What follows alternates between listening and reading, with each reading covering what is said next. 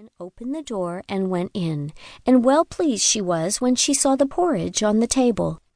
If she had been a good little old woman, she would have waited till the bears came home, and then perhaps they would have asked her to breakfast, for they were good bears, a little rough or so, as the manner of bears is, but for all that very good natured and hospitable. But she was an impudent, bad old woman, and set about helping herself. So, first she tasted the porridge of the great huge bear, and that was too hot for her, and she said a bad word about that. And then she tasted the porridge of the middle bear, and that was too cold for her, and she said a bad word about that, too. And then she went to the porridge of the little small wee bear and tasted that, and that was neither too hot nor too cold, but just right. And she liked it so well that she ate it all up.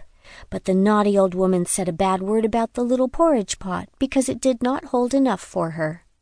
Then the little old woman sat down in the chair of the great huge bear, and that was too hard for her. And then she sat down in the chair of the middle bear, and that was too soft for her. And then she sat down in the chair of the little small wee bear, and that was neither too hard nor too soft, but just right. So she seated herself in it, and there she sat till the bottom of the chair came out, and down she came, plump upon the ground.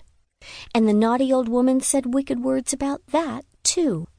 Then the little old woman went upstairs into the bedchamber in which the three bears slept. And first she lay down on the bed of the great huge bear, but that was too high at the head for her. And next she lay down upon the bed of the middle bear, and that was too high at the foot for her. And then she lay down upon the bed of the little small wee bear, and that was neither too high at the head nor at the foot, but just right. So she covered herself up comfortably and lay there till she fell asleep. By this time the three bears thought their porridge would be cool enough, so they came home to breakfast. Now the little old woman had left the spoon of the great huge bear standing in his porridge. Somebody has been at my porridge, said the great huge bear in his great gruff voice.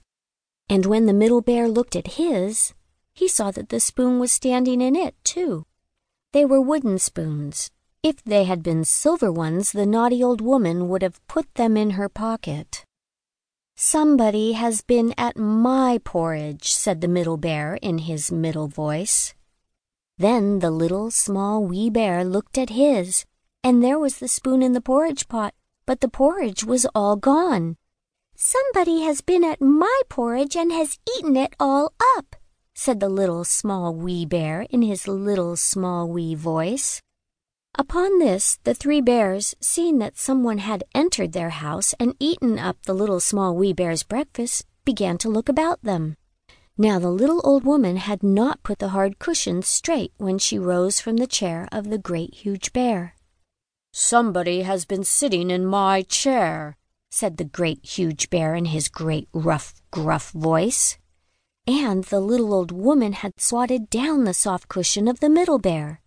Somebody has been sitting in my chair, said the middle bear in his middle voice.